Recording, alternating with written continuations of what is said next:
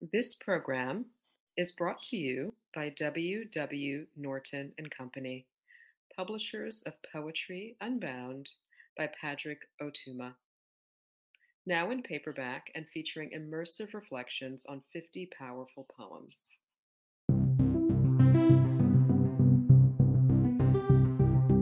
Hi, I'm Jake Skeets, author of Eyes Bottled Dark with a Mouthful of Flowers, and Poem a Day guest editor for the month of November.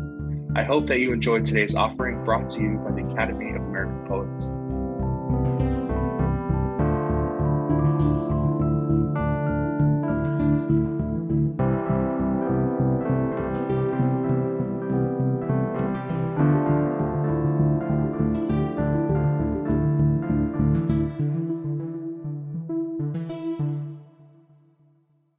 This is Hae-Sung Kwan reading Thank God for Hard Feelings.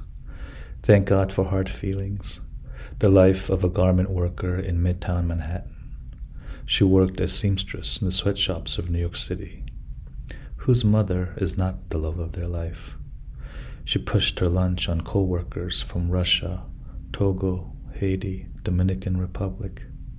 They disliked the sugar fried anchovies they saw the nimbus on each fish and politely or raucously declined the cavernous spaces of her mind. Having studied graphic design at Toksong Women's College, Dobong-gu, Seoul, what else was she going to do but write a novel? Staring at sea windows, she scrawled and chalked in her head, Drang of eternal absence, an expert on the social history of the Staten Island ferry, she confided in me the act of crying was a privilege. What type of person leaves a near full can of coconut water on the bleachers? You have to be happy in order to weep or sob. I can teach you, she said to me. If you can hold a pencil, I can teach you how to draw. But I've known people who have no hands, who have no fingers. about the poem. In part, the poem is inspired by Cheryl Strayed's essay, The Love of My Life.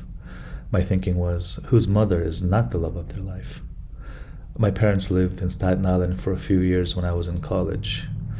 I used to get on the Staten Island ferry with my mother, she to work in a sweatshop in Manhattan, and me to meet friends in the village.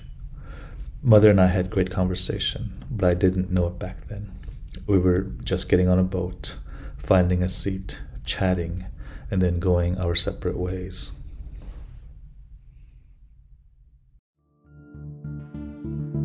Poem a Day is the original daily poetry series featuring new poems by today's poets.